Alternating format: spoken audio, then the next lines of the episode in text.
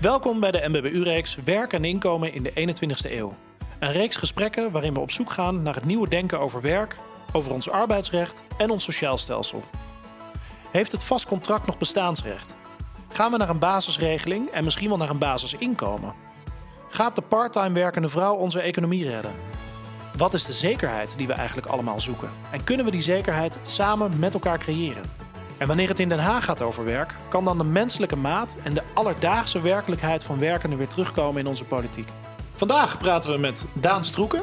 Daan is student Climate Physics, zeg ik dat goed? Dat klopt. Climate Physics aan de Universiteit van Utrecht. Uh, we kennen jou al een tijdje. Tenminste, ik heb jou twee jaar geleden leren kennen, denk ik. Drie jaar geleden inmiddels alweer. Uh, toen jij betrokken was bij het, uh, bij het JAG-onderzoek naar de, naar de toekomst van de arbeidsmarkt. En met name het, het perspectief van de millennial, de jongeren. Ja, ja. De, de, nieuwe generatie ja, studerenden, werkenden inmiddels ook al een hele aantal. de JAG, de Young Advisory Group, jij was daar een tijd bij betrokken. Ben je daar nu nog steeds bij betrokken? Nee, of nee, ben je nu helemaal... Wat, je, wat eigenlijk iedereen maar voor een korte tijd doet. Voor, dus, uh, voor anderhalf jaar. En dan studentenperiode waarin je gewoon als student door, door nou ja, heel veel projecten van consultancy en onderzoek wordt geleid. En uh, nou, ik moet zeggen dat ik het onwijs leuk vond om destijds met jullie samen te werken. En uh, ook hele mooie inzichten kwamen er uit jullie onderzoek op het gebied van ja, hoe jongeren, hoe uh, jouw generatie en een generatie misschien nog wel ook van, van vijf of tien jaar jonger, nu kijkt naar werk. Naar hoe zij hun werkende leven voor zich zien, hoe zij hun carrièrepad voor zich zien. Uh, hoe ze plannen daarin of juist helemaal niet. Maar ook hoe we kijken naar onderwijs en hoe dat, hoe dat vervlochten is met elkaar. Um, ja, hoe, hoe, is het voor jou? Jij bent nu dus even een beetje uit die discussie over de arbeidsmarkt al een tijdje. Uh, je hebt daar toen heel intensief in gezeten. En nu ja, ben je gewoon bezig met je studie. Mm -hmm. uh, heel ander onderwerp mm -hmm. weer. Hoe is het weer om, om hierover na te denken? Nou, um, wat, wat grappig is dat ik eigenlijk altijd wel weer even moet schakelen. Dat altijd als het weer over de arbeidsmarkt gaat... Nou, ik word af en toe nog uitgenodigd ergens om om wat te zeggen of wat te schrijven. Dat ik altijd wel weer even zo'n knop moet omzetten van, oh ja, waar ging het ook weer over? Wat zijn ook weer de discussies? Um, en dat kenmerkt denk ik ook wel de discussies. Dat het uh, best wel op zich best taaie materie is voor een buitenstaander. Uh, zeker als je er niet dagelijks mee bezig bent. Uh, dan moet je altijd weer even het taaltje eigen maken. De, de termen die gebruikt worden. vervolgens altijd wel weer leuk om het lekker te analyseren en lekker over te praten natuurlijk. Ja, want je hebt, je hebben, jullie uh, hebben veel bereikt, um, of althans een groot publiek bereikt met het, met het onderzoek wat jullie destijds gedaan hebben. Uh, jullie zijn ook bij de SER aan tafel geweest, bij een aantal ministeries zijn jullie uitgenodigd om erover te komen praten. Had jij toen, uh, en, en misschien nu, maar laten we eens met toen beginnen. jullie kwamen op een gegeven moment nou, bijna overal binnen, hè, op plekken waar de, de arbeidsmarkt vaak besproken wordt, of een beleidsmakersfeer, politici. had je het idee dat er naar jongeren geluisterd wordt?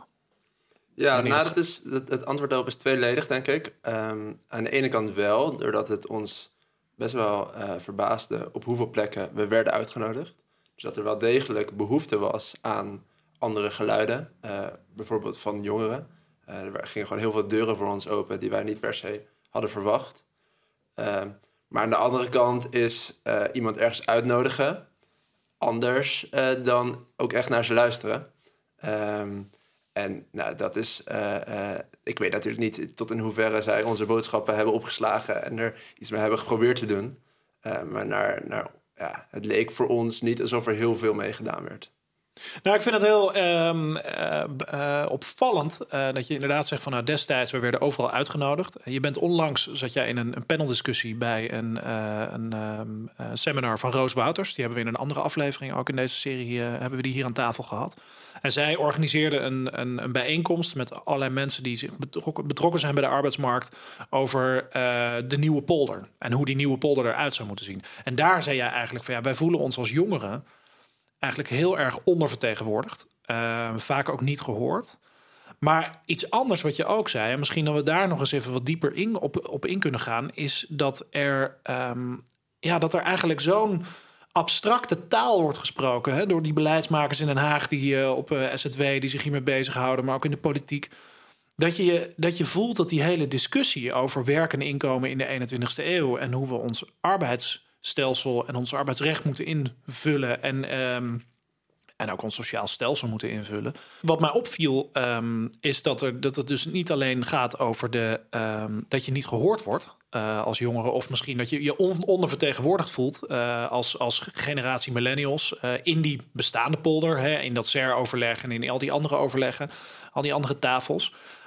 Maar dat je ook dat je ook eigenlijk een hele andere taal spreekt inmiddels als, als, als millennial generatie dan de taal waarin nog die oude discussie gevoerd wordt over de arbeidsmarkt. Kun je daar eens wat, wat voorbeelden van geven? Ja, nou dat is eigenlijk wel grappig. Nu ik, nu ik terugkijk op het onderzoek dat we toen deden, uh, toen ik eigenlijk net uh, de wereld kwam binnenrollen, was dat meteen met een onderzoek dat we heel veel met, met jongeren gingen praten. Zowel met enquêtes, maar ook echt met groepsgesprekken die, die best lang duurden. Um, en dat wij hadden een beetje een opdracht meegekregen van... nou, ga nou ook even kijken naar thema's als flexibilisering. Um, dat is zo'n thema dat in de huidige discussies op de arbeidsmarkt best wel relevant is. Ja. Maar vervolgens legde je dat dan voor aan de jongeren. Ja, en daar was dan niet echt een mening over. Want ja, wat, ja, wat betekende het nou? Hoe... Zij, zij konden het niet echt een plek geven. En, en zij konden ook geen, uh, ze hadden ook geen mening over hun pensioen, uh, stel, het pensioenstelsel nu. Want mhm. ja, ze keken niet eens verder dan tien jaar vooruit. Zij wilde het eigenlijk gewoon hebben over basale thema's als um, hoe heb ik uh, straks een, een, baan die mij bij mij aansluit en hoe heb ik bij grote veranderingen op de arbeidsmarkt daarna nog, ook nog een baan als, als robotisering mijn baan overneemt. Um, hoe heb ik, hoe ga ik gelukkig worden op deze, op deze arbeidsmarkt? Dus het ging veel meer over die basale thema's um, dan echt dan de discussies in die arbeidswereld waar het gaat over flexibilisering, ZZP'ers, uh, de commissie Borstap. Nou, dat zijn gewoon hele andere uh, gesprekken. Nou, wat, ik, wat ik van je meekreeg en ook van jullie, je, je hebt dat met een team, heb je dat, dit onderzoek verricht. Um, en wat ik van jullie meekreeg is eigenlijk enerzijds dat de millennial generatie neemt ja, flexibiliteit uh, als een soort gegeven aan uh, in heel veel opzichten. Mm -hmm. um, men gaat ervan uit dat je iedere zoveel jaar je weer moet omscholen, uh, je naar een andere baan zult gaan. Um, men gaat er helemaal niet meer van uit dat je lang een vaste baan hebt. Mm -hmm. Eigenlijk, dat was een van de conclusies uit het onderzoek. Wat ik denk ik heel, ja, wat heel relevant is van onze manier van kijken naar de wereld en hoe we onze samenleving vormgeven. Um, maar wat, wat er ook iets, een, een, een ander opvallend iets is, was eigenlijk dat je zegt van ja, wij, wij, uh, wij spreken een vrij heldere taal, omdat wij het hebben over primaire, primaire onderwerpen, primaire thema's. Mm -hmm hoe vind ik relevant werk? Hoe vind ik werk dat bij mij past? Uh, hoe vind ik een, hoe zorg ik um, uh, dat ik blijvend gedurende mijn werkende leven kan leren? En, en de juiste opleidingen weer kan krijgen om weer om te scholen als ik van baan naar baan moet.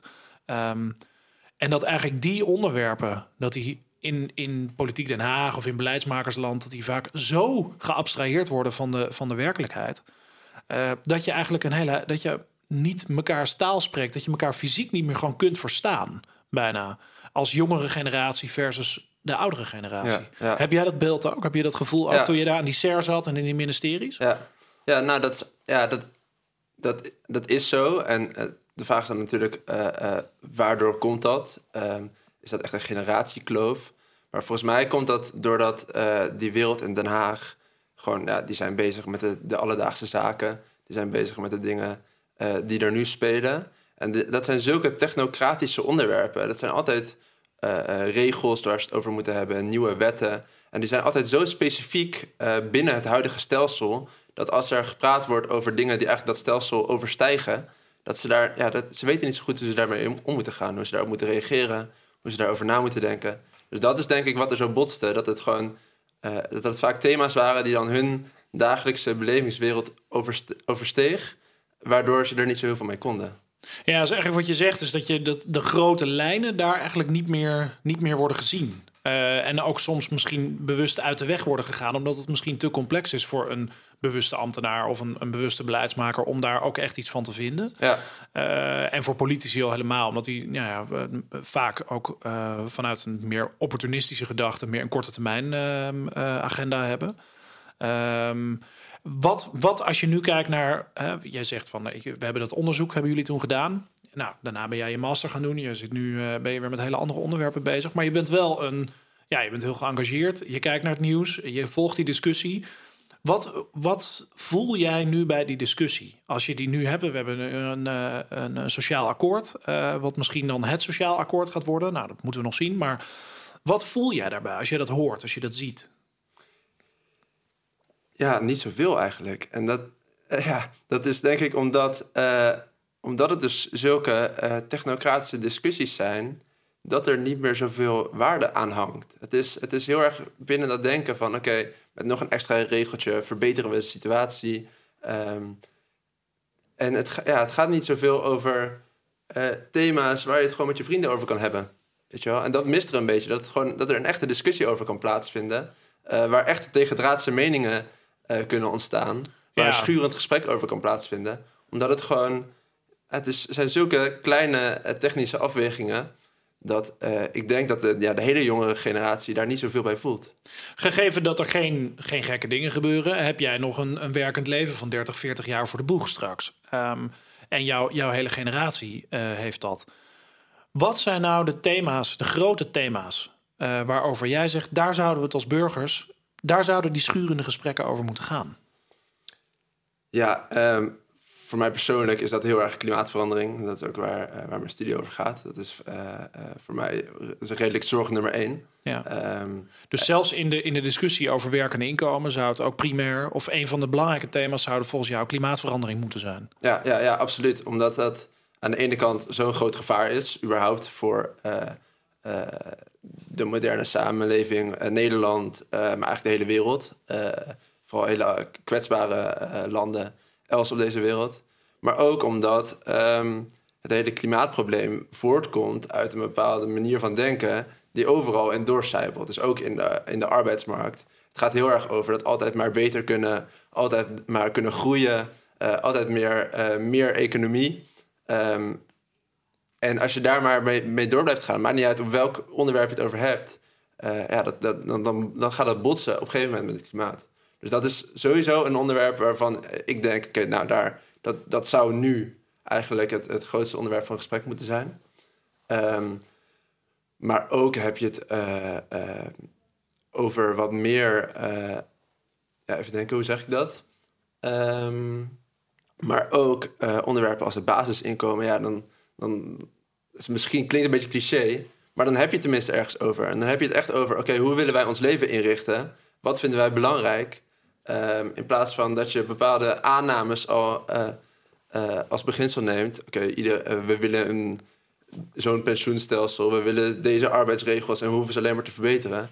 Um, ja, dat, dat, dat gaat voor jongeren niet zo op, want die want die hebben die, uh, die keuzes nooit zo gemaakt. En die, die weten helemaal niet waar het vandaan komt. Nee, en dat is, dat is fundamenteel, hè, denk ik. Hier, hier komen we denk ik op een heel, heel wezenlijk, uh, essentieel punt aan. Namelijk dat we het... Laten we eens gaan kijken naar die... Of laten we eens dieper ingaan samen op die, uh, die aannames. die aannames die eigenlijk onder die hele discussie liggen over... De manier waarop wij een sociaal stelsel inrichten, maar ook over het arbeidsrecht. Hè, die hele discussie over vast versus flexwerk en die rol van flexwerk in de samenleving. Wat zijn nou fundamentele aannames die onder misschien die oude discussie liggen, waarvan jij zegt van ja, maar jongens, die aannames die zijn helemaal niet meer uh, uh, toepasselijk op onze toekomst, hè, op de komende decennia, op de komende eeuw. Kun je daar voorbeelden van noemen? Ja, om te beginnen een heel uh, illustratief voorbeeld is denk ik dat het stelsel is ingesteld op eerst studeer je, daarna rol je in een baan en daar blijf je het liefst zo lang mogelijk werken in een vast contract. Mm -hmm. om een huis te krijgen is zo'n vast contract uh, redelijk essentieel. Um, Mooi. Om, Mooi voorbeeld. Ja, Om, uh, om, om, straks een goed pensioen te hebben, is het veel makkelijker als je een vast contract hebt dan als je als ZZP'er dat maar zelf allemaal moet regelen. Uh, maar ook dus bij wat ik eerst zei, het onderwijs is daar ook heel erg op ingesteld. Je neemt eerst je educatie je moet al, al die keuzes maken die eigenlijk de rest van je leven behoorlijk gaan beïnvloeden. Dat doe je eigenlijk nog zonder enige ervaring uh, uh, in, deze, in deze samenleving. Moet je al gaan kiezen wat je straks gaat doen. En nou, dan moet je al eigenlijk je hele je opleiding voltooien. En als je er straks daar later spijt van hebt, nou, dan komt dat best wel op je eigen rekening. Ja, spijt van hebben, dat is misschien één ding. Maar ook gewoon, hè, de wereld verandert zo snel dat je ook gewoon niet, je kunt op heel veel dingen niet meer anticiperen. dus, dus ik kan me misschien nu opleiden voor de komende tien jaar. Maar na die tien jaar moet ik zo ook weer op heel veel vlakken heel veel expertise moeten bijleren. En ik zal heel anders naar de wereld moeten kijken en naar de manier waarop ik me inzet in die wereld, in mijn, in mijn dagelijkse werk. Uh, dus eigenlijk wat je zegt is een van die aannames is, die ook heel belangrijk zijn voor onze maatschappelijke structuur, is de manier waarop is het feit dat wij dus denken als je jong bent moet je leren en daarna ga je werken, maar dan hoef je weinig meer te leren.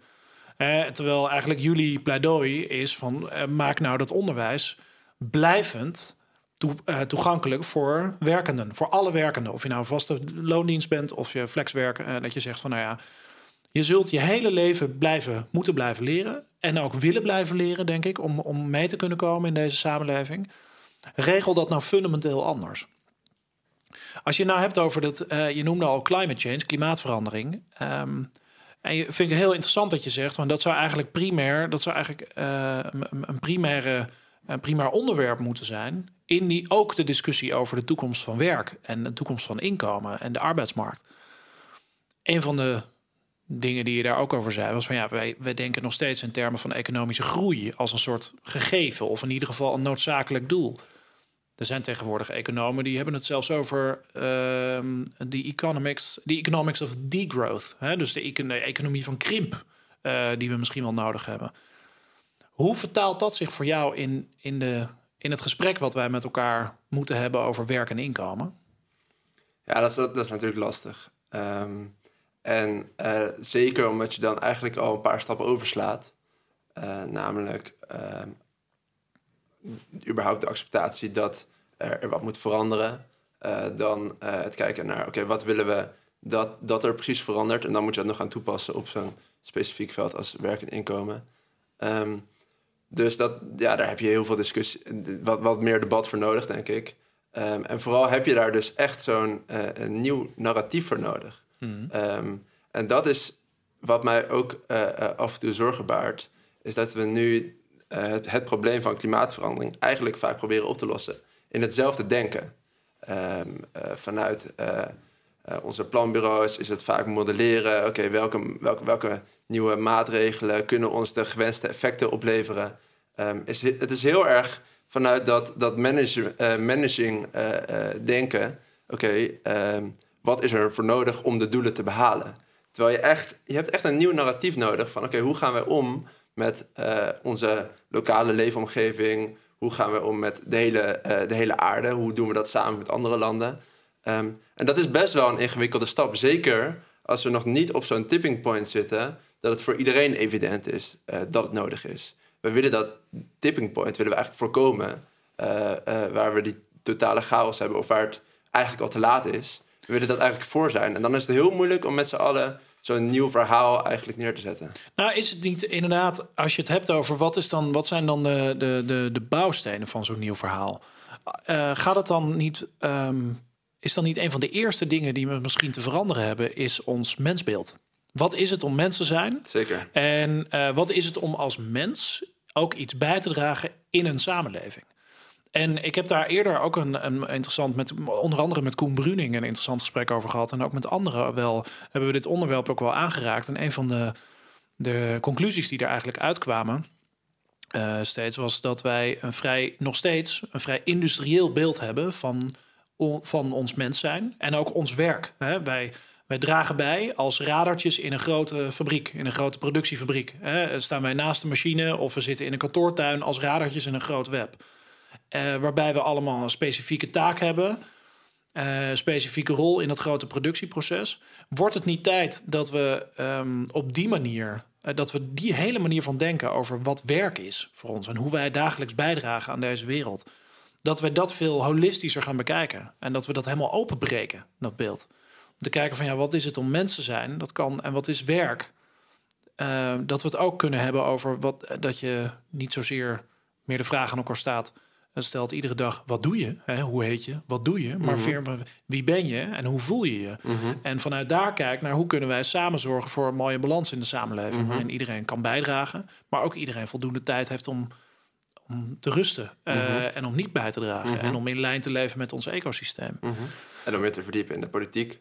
Bijvoorbeeld, ja. Want ik denk als we die rust creëren, dan kunnen we ook deze andere. Dan ontstaat er ruimte om na te denken over deze narratieven. Hè? Om dat nieuwe narratief wat je, wat je benoemt. Ja. ja, en wat daar ook een essentieel onderdeel van is, is dat wij ook dus uh, onszelf zien als eigenlijk, nou, we hebben eigenlijk bepaald, uh, we hebben God eigenlijk vervangen door onszelf in de, in de gedachte dat wij de hele aarde in controle kunnen houden. We kunnen alles, we kunnen alles regelen. wij hebben de controle over wat er op de aarde gebeurt. Ja. En dat is ook eigenlijk een, een acceptatie dat dat niet zo is. Dat wij daarin eigenlijk een stapje terug moeten zetten. Um, dat wij afhankelijk zijn van de aarde en dat we niet alles onder uh, controle kunnen houden. Um, en dat is ook een essentiële verandering van denken. Als we dan eens teruggaan naar, naar die, die, uh, die kloof, misschien die er bestaat tussen de, de generatie millennials en, en, de, en de mensen daar weer, hè, die weer vijf of tien jaar jonger zijn. Um, en beleidsmakersland, politiek Den Haag vandaag. Heb je dan soms het idee dat, dat er nog veel te veel een maakbaarheidsgedachte in die, in die uh, laatste sfeer heerst hè, in Den Haag? Ja, ja, dat is denk ik wel waar het eigenlijk constant op neerkomt. Inderdaad, dat zij uh, heel erg zo'n maakbaarheidsgedachte hebben. En dat dat ook het, uh, het gesprek wegneemt.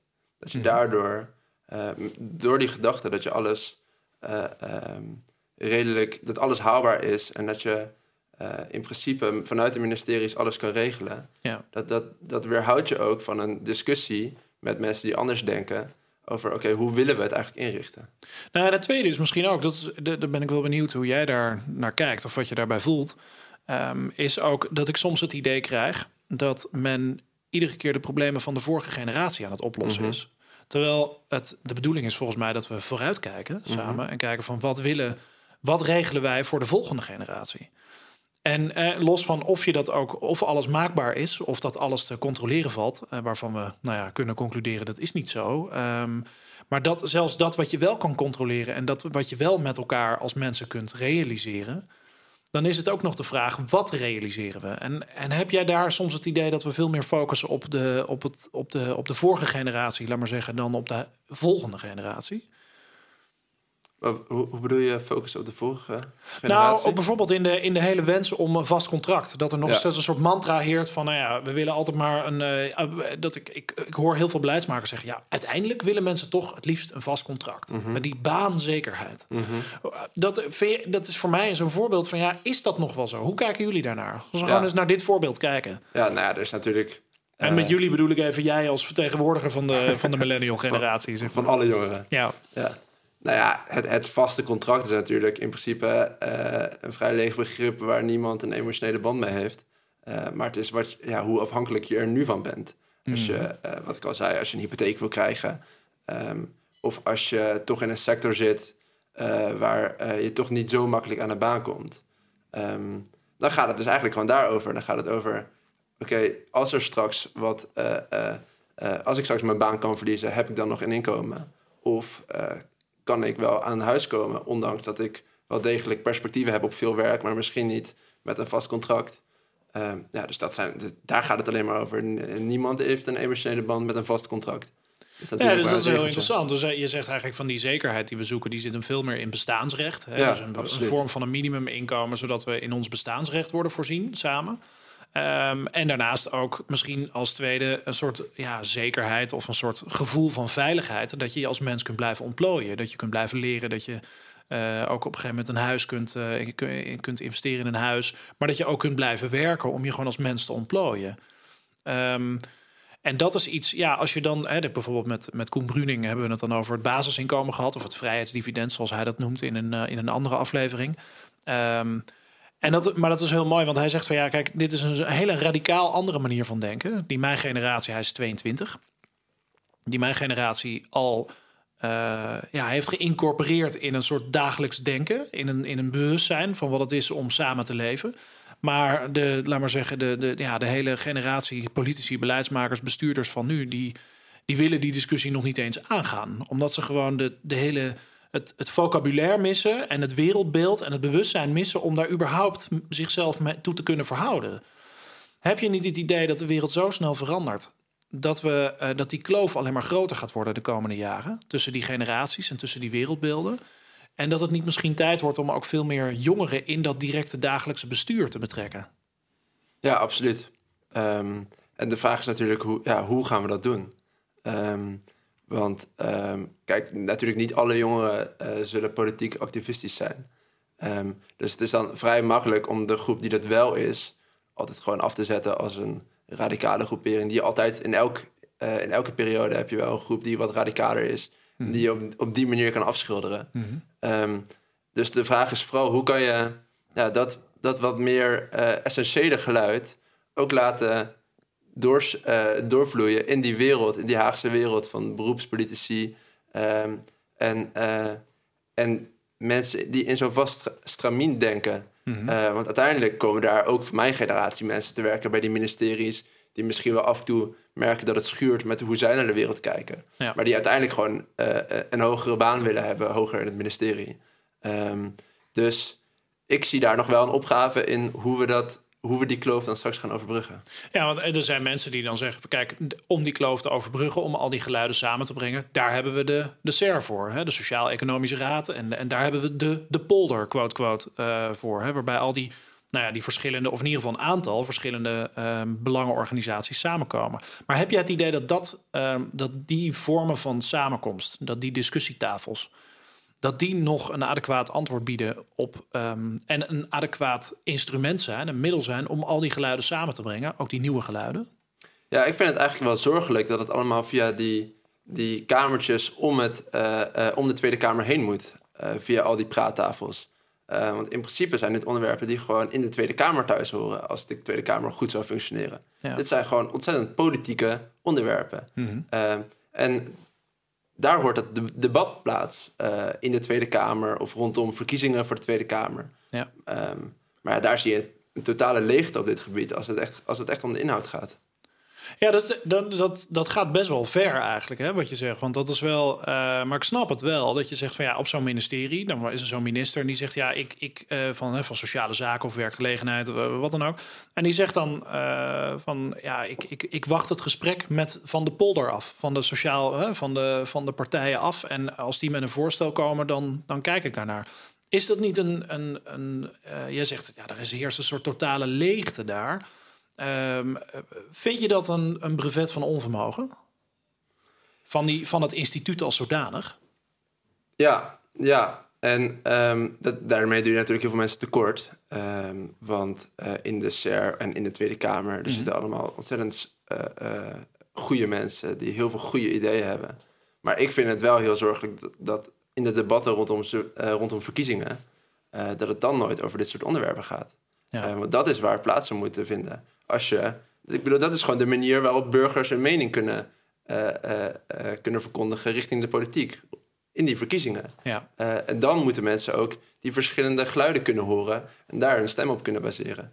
Um, waarom moet het dan na de verkiezingen via SER-tafels of via andere ingangen? Ja. omdat, er, omdat we constateren dat ons geluid niet eens genoemd wordt in zo'n in zo'n eh, Tweede Kamerverkiezingsdebat. Het is een problematiek waar veel landen last van hebben. België ook, eh, Frankrijk ook. Uh, David van Rijbroek die heeft een paar jaar geleden heeft hij een pleidooi gedaan voor het oprichten van burgerraden. Mm um, waarbij je dus niet hebt, ja, um, uh, alleen maar professionals met elkaar aan tafel zet die continu vanuit een bepaalde ja, belangengroep um, uh, met elkaar discussiëren. Maar gewoon burgers die in de dagelijkse praktijk, die iedere, iedere dag gewoon werken, die gedurende een half jaar worden vrijgesteld van werk en een, en een gewoon daarvoor ook vergoed worden uh, om met elkaar over dit soort grote thema's te praten. Sarkozy um, en ook, um, uh, of nee, niet Sarkozy. Um, Macron die heeft, uh, Sarkozy heeft er naar gekeken, maar Macron heeft nu dat idee omarmd in Frankrijk mm en die heeft dat ook met, die heeft een Franse burgerraad op, mm -hmm. op mhm. allerlei onderwerpen heeft hij dus in het leven geroepen.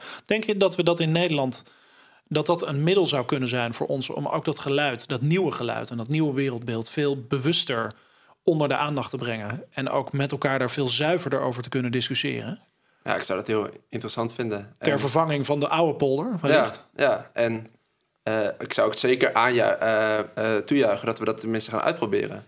Um, want dat, ja, onze democratie is natuurlijk. Oh, er is niet zoveel verandering aan in de, in de laatste eeuw. Um, dus ik zou dat super interessant vinden om daar tenminste wat nieuwe uh, mechanieken uit te proberen. Ja. En ik vond, ik heb uh, van David van Rijbroek ook zijn boek gelezen Tegen verkiezingen. Ja. Uh, wat hier ook heel erg over ging. En ik vond dat echt heel interessant, omdat je daarmee dus zowel die geluiden uit de samenleving heel direct weet te laten doorcijpelen naar de politiek.